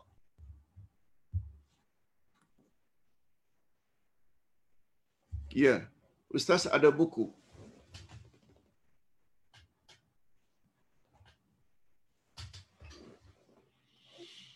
Yang Ustaz tulis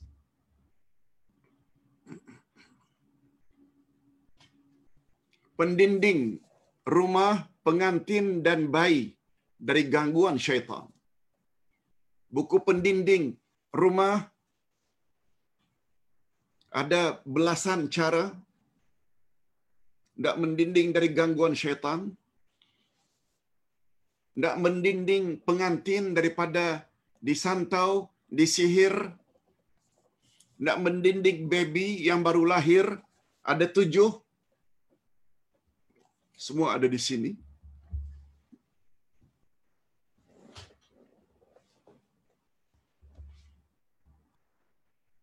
Dalam satu riwayat mengatakan siapa yang azankan telinga kanan baby, kamatkan telinga kiri baby, niscaya dia akan terhindar dari umus sibian. Umus sibian ini ada dua makna. Makna pertama daripada penyakit sawan, mengeluarkan buih. Yang kedua, umus sibian adalah nama syaitan berkat diazankan dan dikamatkan, insya-Allah baby itu terhindar daripada penyakit umus sibian. Kemudian barulah yang ketiga teknik belah mulut dengan korma. Kemudian barulah namanya tasmiyah. Pemberian nama. Hendaklah memberi nama dengan nama-nama yang baik. Beri nama dengan nama-nama yang baik.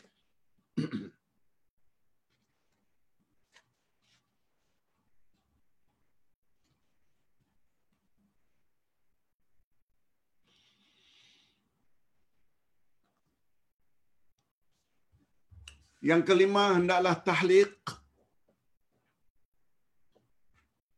Cukur rambut. Tahliq. Ustaz ulang sekali lagi. Tujuh perkara yang bagus kita lakukan untuk baby yang baru lahir. Pertama sekali tabshir beri berita gembira kepada orang yang baru dapat baby Itu sebabnya bila dapat baby jangan sembunyi-sembunyi, Jangan sorok-sorok.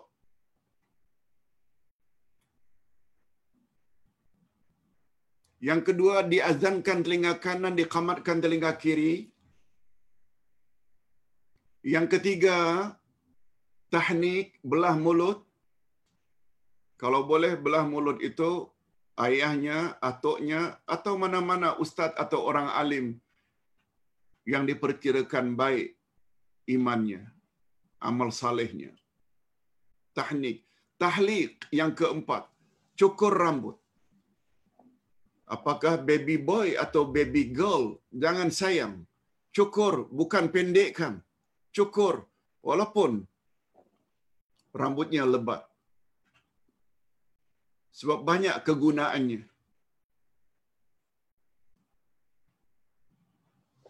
Rambut yang ditimbang itu, maaf, rambut yang dicukur ditimbang dengan duit. Mungkin RM50 seimbang RM100. Seimbang dengan beratnya rambut, duit 50 ke 100 ringgit kita sedekahkan kepada fakir miskin.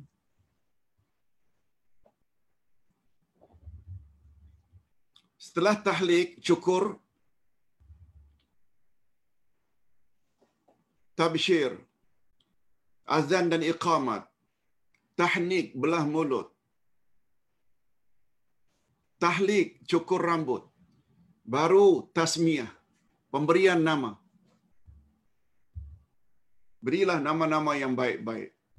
Nama yang baik definisinya segala nama yang tidak mengandungi makna buruk.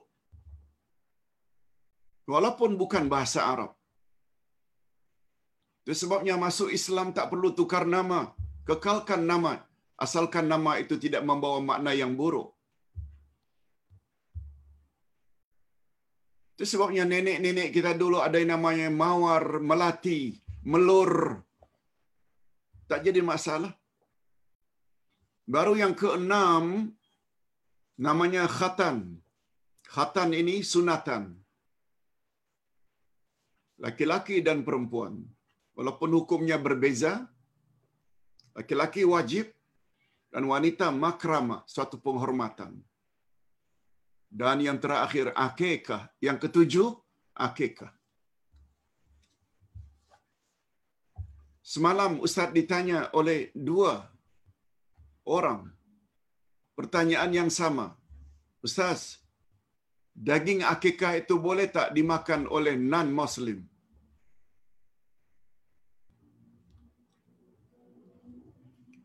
Apa panduannya ketika akikah Ustaz?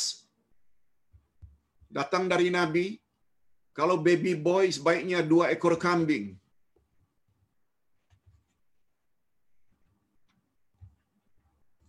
Kalau baby girl cukup satu ekor kambing. Begitu kata Nabi. Tapi dalam perbuatannya, Nabi akikahkan untuk Hasan satu ekor, untuk Husin juga satu ekor pada tahun berikutnya.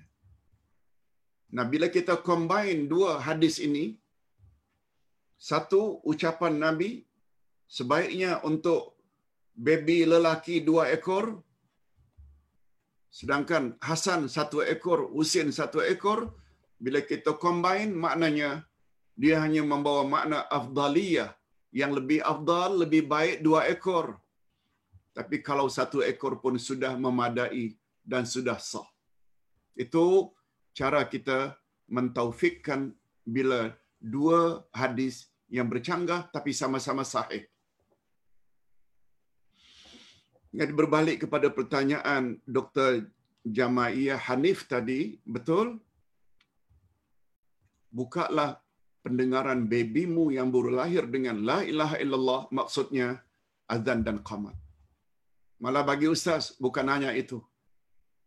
Ketika akan menidurkan baby, mengayunkannya supaya dia tidur.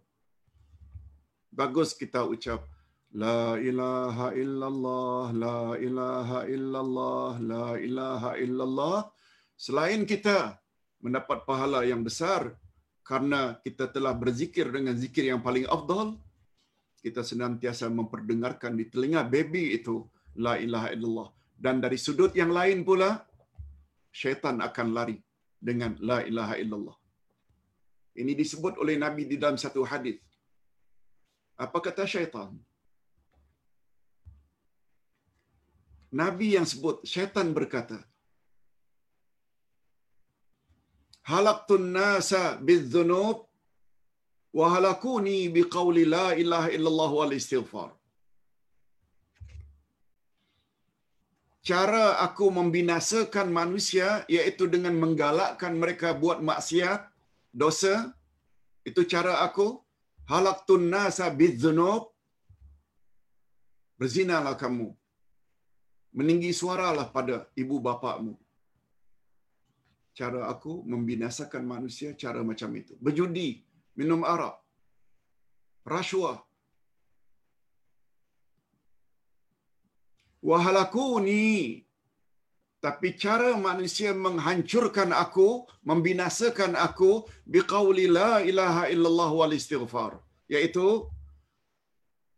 dengan banyak-banyak menyebut la ilaha illallah dan astaghfirullah. La ilaha illallah yang panjang lagi bagus.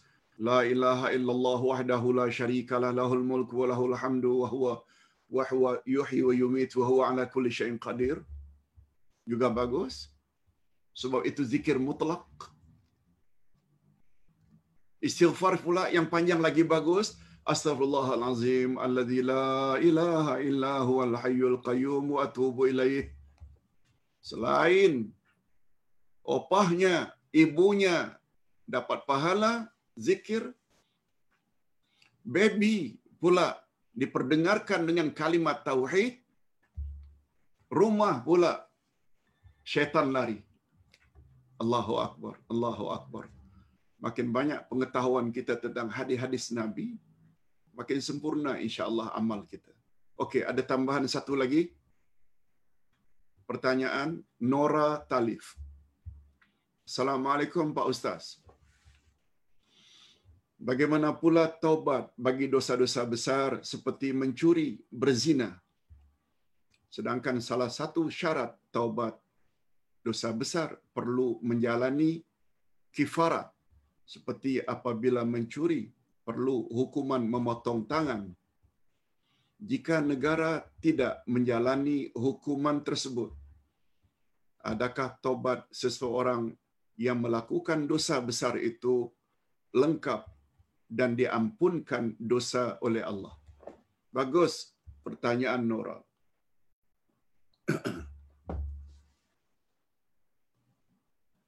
Jawabannya macam ini.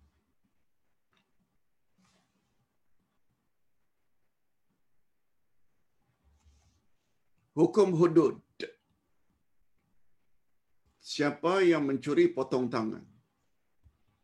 Siapa minum arak disebat? Siapa yang berzina kalau dia belum kahwin hendaklah disebat seratus kali.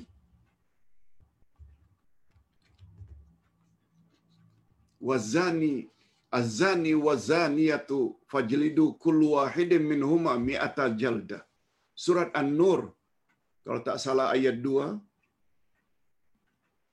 laki-laki penzina dan wanita penzina hendaklah disebat sebanyak seratus sebatan.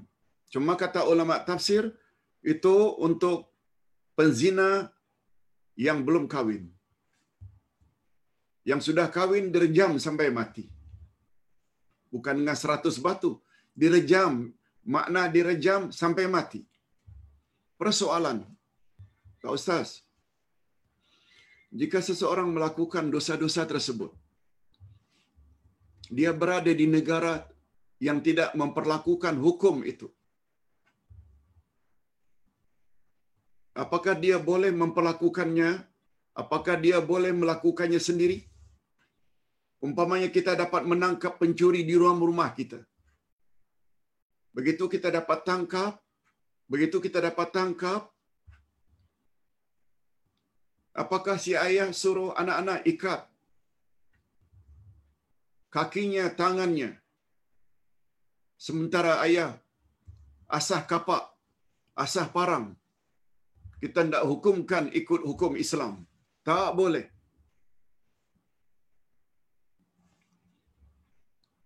Ustaz pernah belajar di Ma'ad Ali Lil Qadha. Di Riyadh. Perguruan tinggi kehakiman. Sebenarnya tamat sana jadi hakim. Tapi Ustaz tak mau jadi hakim. lebih suka jadi pendakwah.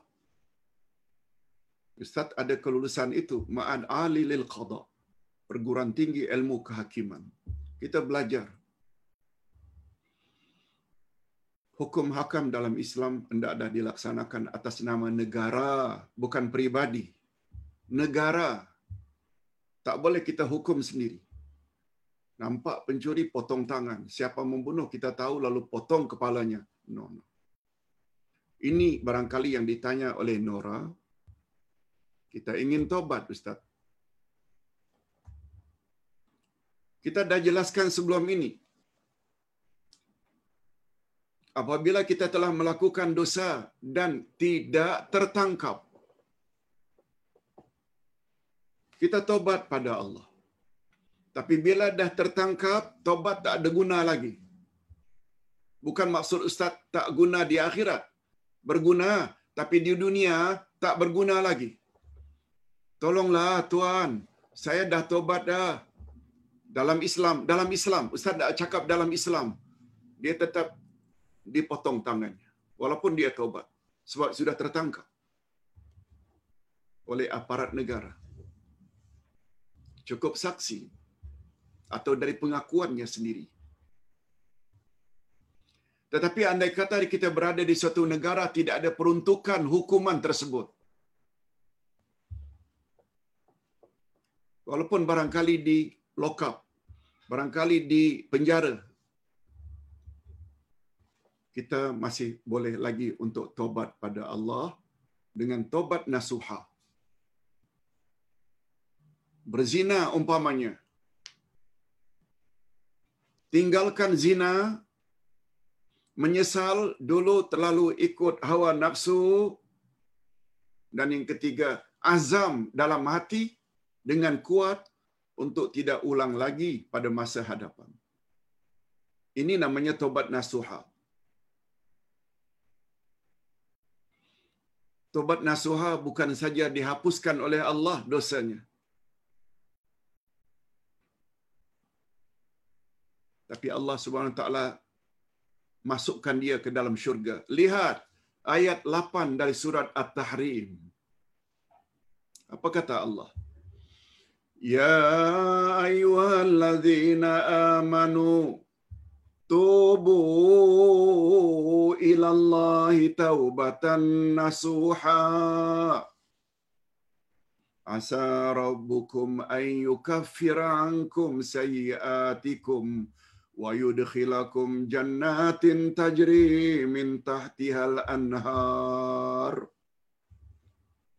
Jadi orang-orang yang beriman, bertobatlah kamu kepada Allah dengan tobat nasuha. Allah akan hapuskan, tutupkan yukafirat, ini kafarat ini. Allah akan tutupkan dosa-dosamu dan Allah akan masukkan kamu ke dalam syurga yang di dalamnya mengalir sungai-sungai. Jadi orang yang tobat itu bukan saja dosanya ditutup, dia layak masuk syurga. Kecuali jika dosanya ada kaitannya dengan insan lain. Zina adalah dosa insan kepada Allah. Lain halnya bila kita rasuah, lain halnya bila kita mencuri hak orang lain. Dia ada syarat yang keempat. Yaitu yaitu kembalikan harta yang kita ambil kepada yang empunya. Tak cukup. Sebab Nabi bersabda dalam hadis sahih riwayat Imam Muslim, Az-zulmu salasa. Zalim itu ada tiga. Pertama, zalim yang Allah tidak akan ampun sama sekali, yaitu syirik bila mati dalam syirik, ketika hidup dulu tak mau minta maaf, lihat bahayanya syirik. Zalim yang Allah tidak akan ampun, lihat ayat 48 surat An-Nisa. Inna Allah la yaghfiru an yushraka bih. Allah tidak akan ampun dosa syirik. Yang kedua, zalim yang Allah akan ampun jika Allah berkehendak, yaitu dosa-dosa kepada Allah selain syirik. Berjudi, minum arak, berzina. Dan yang ketiga, Zalim yang Allah berlepas diri daripadanya dan tak mau campur. Yaitu zalim manusia kepada manusia lain. Dia per, pernah fitnah, dia pernah pukul, dia pernah curi duit orang, dia pernah ambil. Allah berlepas diri maknanya Allah tidak akan ampun kecuali Allah awak minta ampun pada orang berkenaan. Cuba tengok dari satu sisi dosa kita kepada sesama manusia adalah lebih berat berbanding dosa kita kepada Allah. Dosa kita kepada Allah anytime. Mohon pada Allah lengkap dengan tiga syarat tadi, tinggalkan judi, arak, zina, menyesal dulu kita terlalu ikut hawa nafsu atau jahil, berazam untuk tidak ulang. Tapi bila ada kaitan dengan manusia lain, kita mesti minta maaf atau kembalikan haknya. Hadirin dan hadirat rahimakumullah. Barangkali Nora Talif dapat memahami maksud ustaz. Kita tak perlu kalau memang negara itu tidak ada peruntukan hukum sebagaimana yang telah ditetapkan, kita tak berdosa sebagai rakyat. Itu sebabnya bagi umat Islam mereka mesti ada azam dan niat satu hari kelak berlaku jugalah hendaknya hukum Allah di negara yang kami cintai ini. Itu sebabnya pemimpin kita perlu cari pemimpin yang diredai oleh Allah yang boleh membawa negara kepada baldatun tayyibatun wa rabbun ghafur negara yang aman makmur lagi diredai oleh Allah. Pemimpin mestilah orang yang ada rasa takut kepada Allah azza wa jalla. Mudah-mudahan apa yang ustaz sampaikan segala yang baik datangnya daripada Allah. Dan segala kekurangan itu adalah dari kekurangan ustaz sendiri. Wabillahi taufik wal hidayah. Wassalamualaikum warahmatullahi wabarakatuh